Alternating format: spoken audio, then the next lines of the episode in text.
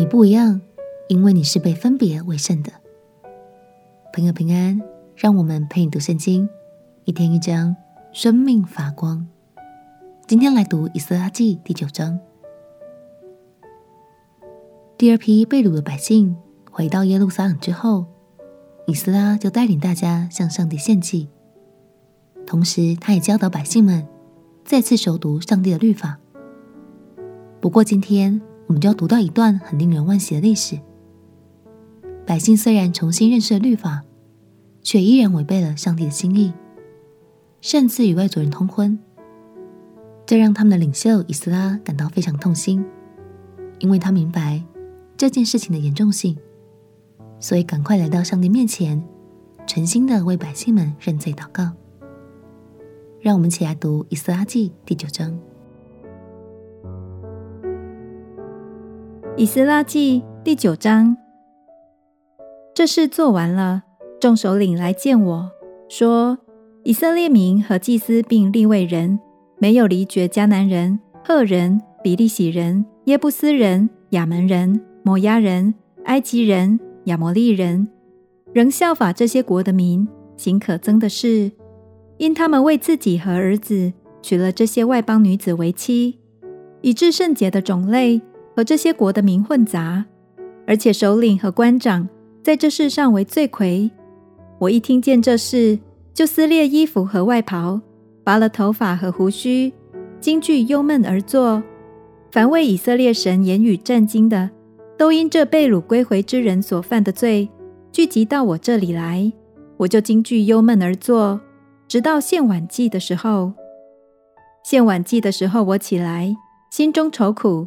穿着撕裂的衣袍，双膝跪下，向耶和华我的神举手，说：“我的神啊，我抱愧蒙羞，不敢向我神仰面，因为我们的罪孽灭顶，我们的罪恶滔天，从我们列祖直到今日，我们的罪恶甚重。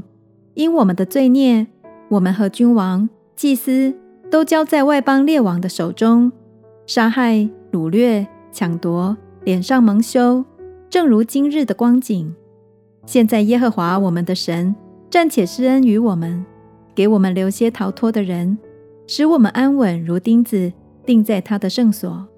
我们的神好光照我们的眼目，使我们在受辖制之中稍微复兴。我们是奴仆，然而在受辖制之中，我们的神仍没有丢弃我们，在波斯王眼前向我们施恩，叫我们复兴。能重建我们神的殿，修其毁坏之处，使我们在犹大和耶路撒冷有强援。我们的神啊，既是如此，我们还有什么话可说呢？因为我们已经离弃你的命令，就是你借你仆人众先知所吩咐的说：你们要去得为业之地，是污秽之地，因列国之民的污秽和可憎的事，叫全地从这边直到那边满了污秽。所以不可将你们的女儿嫁他们的儿子，也不可为你们的儿子娶他们的女儿，永不可求他们的平安和他们的利益。这样你们就可以强盛，吃这地的美物，并遗留这地给你们的子孙永远为业。神啊，我们因自己的恶行和大罪，遭遇了这一切的事，并且你刑罚我们，轻于我们罪所当行的。又给我们留下这些人，我们岂可再违背你的命令，与这行可憎之事的民结亲呢？